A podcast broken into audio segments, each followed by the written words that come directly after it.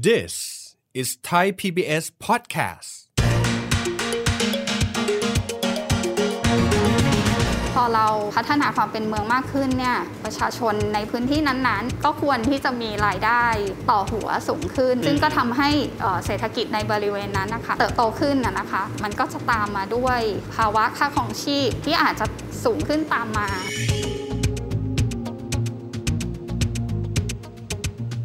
ถ้าจะให้ดีเนี่ยก็คือว่าการพัฒนาเมืองที่ทำให้รายได้ต่อหัวสูงขึ้นเนี่ยต้องมีการเพิ่มขึ้นที่มากกว่าค่าของชีพอะค่ะ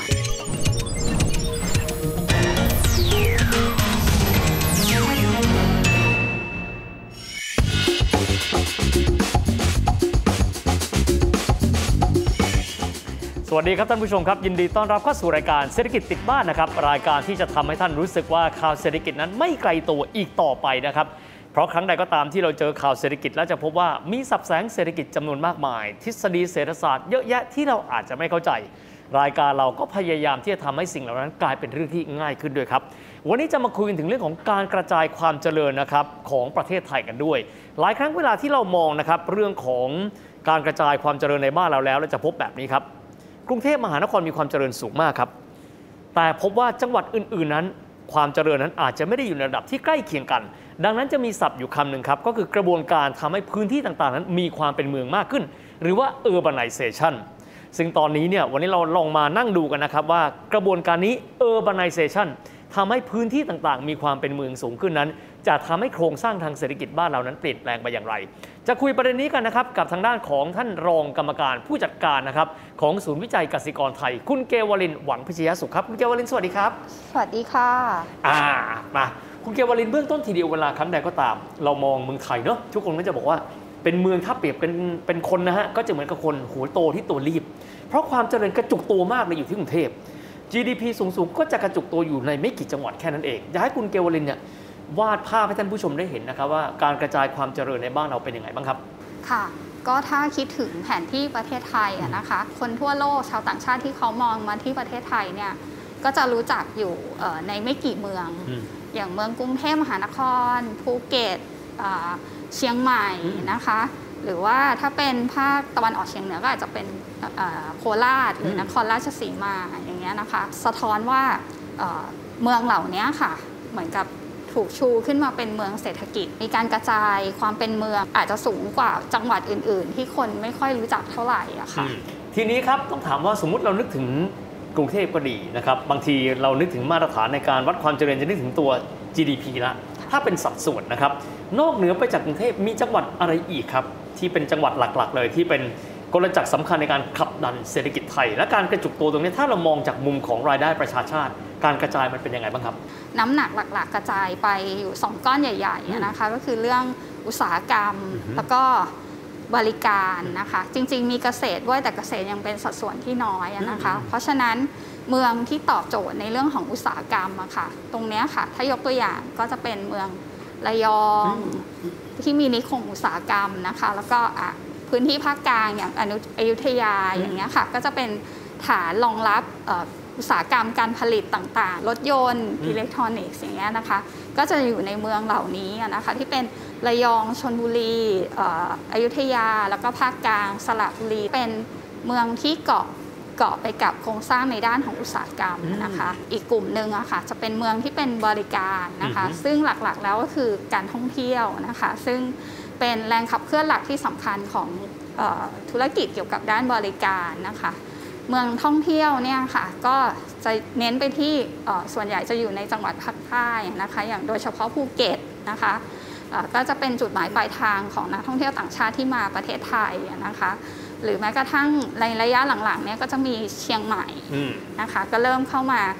เป็นเมืองที่นักท่องเที่ยวสนใจเดินทางมานะคะรวมไปถึงชนบุรีที่เป็นพัทยาอย่างเงี้ยนะคะก็จะเป็นเมืองเมืองท่องเที่ยวตรงนี้ค่ะก็จะเป็น จุดเด่นที่ขับเคลื่อนภาคบริการนะคะ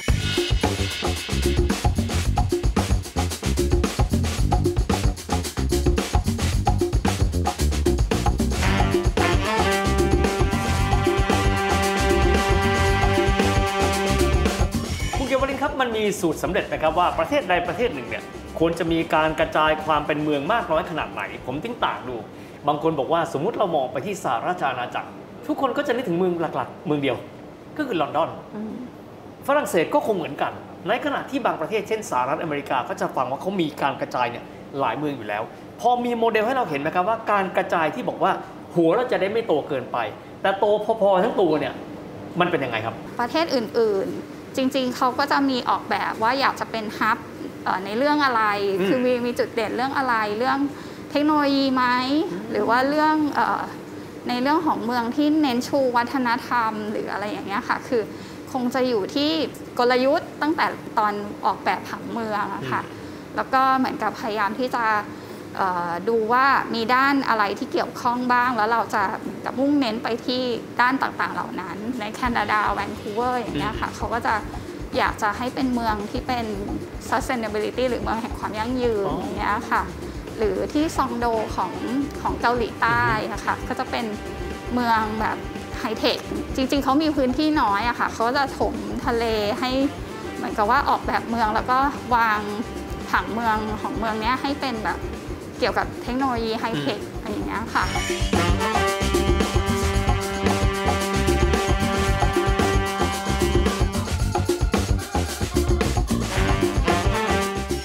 นี้หันมามองบ้านเรากันบ้าง เราจะเห็นนะครับว่าที่ผ่านมาก็มีความพยายามบ้านเราเหมือนกัน ในการที่จะกระจายความเจริญดังที่เราจะได้ยินนะครับ เช่น ระเบียงเศรษฐกิจภาคตะวันออก E4 นะครับแต่คงไม่ใช่แค่นั้นจะบอกว่าต้องการกระจายความเจริญเช่นไปที่ภาคใต้ก็อาจจะมี SEC หรือพื้นที่อื่นกันด้วย ภาพรวมแผนการของประเทศไทยในการกระจายในส่วนของความเจริญตรงนี้ เรามีพิมพ์ขีดหรือยังและเป็นยังไงบ้างครับ จริง ๆ ก็ทางการมีมีแผนตรงนั้นนะนะคะอืมก็เป็นที่มาของการที่พยายามจะพัฒนาเอ่อ ในเรื่องของ E- เอ่อ Eastern Seaboard ใช่ไหมคะอืมก็คือระเบียงเศรษฐกิจภาคตะวันอ EEC อกนี่นะฮะนะคะแล้วก็เหมือนกับต่อยอดมาเป็น EEC อะนะคะทำเลที่ตั้งตรงนั้นนะคะเป็นอย่างที่เรียนก็คือเป็นฐานอืมของการผลิต โดยเฉพาะเอ่อที่เกี่ยวข้องกับปิโตรเคมีอือฮึนะคะตรงนั้นมีการลงทุนอยู่แล้ว แล้วก็มีท่าเรือนะคะที่รองรับเอ่อเส้นทางคมนาคมขนส่งที่ส่งออกไปต่างประเทศอย่างเงี้ยค่ะ อันเนี้ยก็คือ ไปผ่านท่าเรือแหลมฉบังตรงนั้นนะนะคะเอ่อก็มีความพยายามของภาครัฐที่จะพัฒนาโครงการโครงสร้างพื้นฐานขนาดใหญ่ เชื่อมต่อจากแบบเหมือนกรุงเทพไป EEC ได้ง่ายขึ้นอย่างเงี้ยนะคะ ผ่านรถไฟรถไฟความเร็วสูง เชื่อมสามสนามสนามบินอืมนะคะ แล้วก็พยายามที่จะพัฒนาสนามบินอุตภเปาอย่างเงี้ยนะคะ ก็คืออันนั้นเนี่ยก็เป็นหนึ่งในแนวทางที่พยายามจะเอ่อ พัฒนาจุดทำเล EC แล้วก็ให้เชื่อมต่อกับเอ่อส่วนกลางก็คือกรุงเทพด้วยนะคะอืมภาคใต้เองก็เหมือนกันก็มีแผนที่จะพัฒนาเขตเศรษฐกิจภาคใต้เหมือนกันนะนะคะ เชื่อมตะวันออกกับตะวันตกอืมในเชิงของทะเลอันดามันนะนะคะอ๋อครับกับอ่าวไทยอย่างเงี้ยนะคะ ก็คือแต่ว่าแผนเนี้ยค่ะก็อาจจะยังอยู่ระหว่างการศึกษาศึกษาอย่างเงี้ยนะคะ รายละเอียดลงเอ่อ ผลกระทบต่างๆ ข้อดีข้อเสียนะคะถ้าเป็นฝั่งภาคเหนือหรือภาคตะวันออกเฉียงเหนือเองเนี่ยก็มีเหมือนกันนะคะที่เป็นแผนที่จะพัฒนาเศรษฐกิจภาคเหนือกับภาคตะวันออกเฉียงเหนือ โดยเฉพาะเน้นไปที่อุตสาหกรรมชีวภาพอะค่ะที่เป็น BCG อย่างเงี้ยนะคะ ก็คืออาศัยจุดเด่นที่พื้นที่นั้นๆเนี่ยมีการเพาะปลูกเยอะในบริเวณนั้นนะนะคะ ยกตัวอย่างอย่าง ภาคอีสานเนี่ยก็จะมีปลูกมันสำปะหลังเยอะอย่างเงี้ยนะคะ ก็อาจจะใช้ตรงนั้นเนี่ยต่อยอดไปสู่อุตสาหกรรมชีวภาพได้อย่างเงี้ยนะคะ ก็จริงๆก็คือภาครัฐมีแผนที่จะพัฒนาแต่ละพื้นที่ให้มีความเจริญมากขึ้นนะคะ ตรงนั้นเนี่ยเพียงแต่ว่ามันคงต้องใช้ระยะเวลาหรือว่าความร่วมมือจาก หลาย ๆ ภาคส่วนที่เกี่ยวข้องอะค่ะเพื่อให้การพัฒนาตรงนี้ค่ะ ให้เกิดเกิดเป็นรูปธรรมขึ้นนะคะ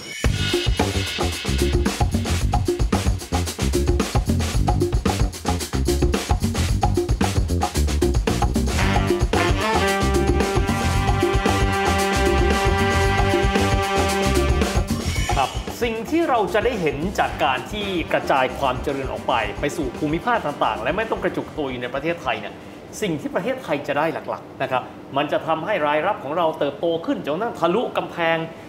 กับดักรายได้ปานกลางหรือไม่รวมถึงมีความท้าทายอะไรกันบ้าง ผมได้ถามเกวลินเกวลินข้อแรกก่อนว่า สิ่งที่เราจะได้เห็นเป็นรูปธรรม อาจจะเป็นจากตัวอย่างของประเทศอื่นซึ่งก็เคยมีมาแล้วก็ได้ มันจะช่วยเศรษฐกิจไทยรวมถึงโดยเฉพาะอย่างยิ่งเลยภาคประชาชนอยังไงครับ ค่ะหลักๆแล้วผลดีที่จะตามมานะคะก็คือว่าพอเรา พัฒนาความเป็นเมืองมากขึ้นเนี่ยประชาชนในพื้นที่นั้นๆ ก็ควรที่จะมีรายได้ต่อหัวสูงขึ้นอืมนะคะ ก็คือเขาจะมีเม็ดเงินมาจับจ่ายใช้สอย ซึ่งอืมก็ทำให้เอ่อเศรษฐกิจในบริเวณนั้นนะคะหมุนเวียน แล้วก็เหมือนกับเติบโตขึ้นนะนะคะ แต่ว่าในอีกด้านหนึ่งอะค่ะมันก็จะตามมาด้วยเอ่อภาวะค่าของชีพอืมเหมือนกันนะคะ ที่อาจจะสูงขึ้นตามมาอืมคือถ้าจะให้ดีเนี่ยก็คือว่า การพัฒนาเมืองที่ทำให้รายได้ต่อหัวสูงขึ้นเนี่ยต้องมีการเพิ่มขึ้นที่เอ่อในอัตราที่มากกว่าค่าครองชีพอะค่ะพูดง่ายเหมือนคือต้องได้มากต้องได้มากกว่าค่าครองชีพว่างั้นเถอะ ใช่ค่ะอืมแล้วก็ในขณะเดียวกันก็คือเป็นการดูแลชีวิตความเป็นอยู่ของผู้คนในพื้นที่อะค่ะไม่ให้เกิดในเรื่องของผลเสียโดยเฉพาะอย่างสิ่งแวดล้อม สมมุติถ้าเราพัฒนาอุตสาหกรรมเยอะๆ อย่างเงี้ยนะคะ อันนั้นเนี่ยมันอาจจะเกิดเอ่อ มลพิษหรือว่าเอ่อผลพลอยได้ในด้านลบที่ตามมา อันนั้นเนี่ยเราก็ต้องดูแลว่าไม่ให้เกิดประเด็นนั้น แล้วมันจะกลายเป็นค่าใช้จ่ายเพื่อมาดูแลปัญหานี้อีกทีอย่างเงี้ยค่ะอ๋อก็ไม่ควรจะเป็นอย่างนั้นนะคะครับทีนี้มาในแง่ความท้าทายกันบ้าง เพราะเราจะได้ยินมานานแล้วนะครับ ตั้งแต่เรายังเป็นเด็กๆเนอะบอกว่าอยากให้ประเทศไทยเติบโตแบบมีความกระจัดกระจายไปในแต่ละพื้นที่กันด้วย แต่ที่ผ่านมาเหมือนกับยังไม่สามารถที่จะปลดแอกจากการที่ประเทศไทย มีศูนย์กลางหลักก็คือกรุงเทพมหานครและจังหวัดอีกไม่กี่จังหวัด ความท้าทายที่ผ่านมาคืออะไร และในปัจจุบันนี้มีอะไรที่เราจะต้องปลดล็อกเพื่อที่จะก้าวเดินให้ได้บ้างครับ ในแต่ละปีเนี่ยเหมือนกับว่าเอ่อทางการก็จะมีเอ่อเงินการตั้งเกาะวงเงินงบประมาณรายจ่ายประจำปี แล้วก็อาจจะมีจัดสรรไปที่หน่วยงานต่างๆ หรือว่ารวมถึงองค์กรองค์กรปกครองส่วนท้องถิ่นนะคะ ซึ่งไปเอ่อพัฒนาผ่านผู้ว่าราชการต่างจังหวัดต่างๆ อันนั้นนะนะคะ แล้วก็โครงการที่เป็นโครงการเกี่ยวกับโครงสร้างพื้นฐาน เพื่อกระจายสาธารณูปโภคออกไป ตรงนี้ค่ะก็มีก็มีแนวทางแบบนั้น เพียงแต่ว่าการจะทำทุกอย่างให้เกิดพร้อม ๆ กันนะคะมันอาจจะต้องอาศัยเม็ดเงินจำนวนมากนะคะ อันนั้นก็อาจจะไม่สามารถทำได้ทั้งหมดในเวลาเดียวกัน ก็เลยต้องมานั่งจัดลำดับความสำคัญ แต่ละโครงการแต่ละพื้นที่นะคะ โดยเลือก ความสำคัญอันไหนอันไหนเร่งด่วนก็จะทำก่อนอย่างเงี้ยนะคะ อันนี้ก็คือเป็นเรื่องข้อจำกัดของงบประมาณนะคะอืมซึ่งคงต้องเหมือนกับมาดูแลหรือบริหารจัดการตรงเนี้ยค่ะ โดยดูเอ่อปัจจัยที่แวดล้อมที่เกี่ยวข้องอย่างรอบด้านนะคะ แล้วก็อีกเรื่องหนึ่งอาจจะเป็นเรื่องแผนการพัฒนาเนี่ยค่ะ บางครั้งอาจจะไม่ได้มาจากความเห็นด้วยของคนในพื้นที่อืมมากพออย่างเงี้ยนะคะ อันนั้นก็อาจจะเป็นโจทย์ที่อาจจะต้องไปเข้าใจว่าพื้นที่ คนในพื้นที่ตรงนั้นต้องการอะไรกันแน่ค่ะ เพราะว่าเขาจะต้องอยู่กับผลของการพัฒนานั้นไปตลอดชีวิตอย่างเงี้ยนะคะ ก็คือถ้าคนในพื้นที่รู้สึกไม่สบายใจ อันนั้นก็อาจจะไม่ไม่ใช่สิ่งที่ควรจะเป็นนะคะเพราะฉะนั้นเนี่ยก็อาจจะต้องมาจาก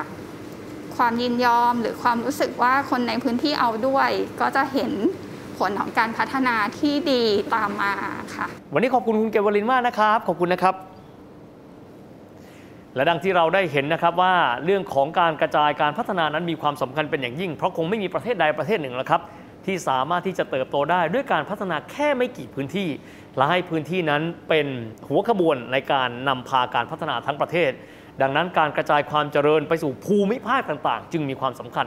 กระบวนการที่เรียกว่าทำให้แต่ละพื้นที่มีความเป็นเมืองสูงขึ้น คือ urbanization มีความสำคัญเช่นเดียวกัน แต่คงไม่ได้คำนึงเฉพาะมิติทางด้านเศรษฐกิจนะครับ เรื่องของวิถีชีวิต การมีส่วนร่วมของภาคประชาชนในแต่ละพื้นที่ก็มีความสำคัญเช่นเดียวกัน และนั่นก็เป็นภาพรวมนะครับของรายการเศรษฐกิจติดบ้านของเราในวันนี้นะครับ และพบกันใหม่โอกาสหน้า สวัสดีครับ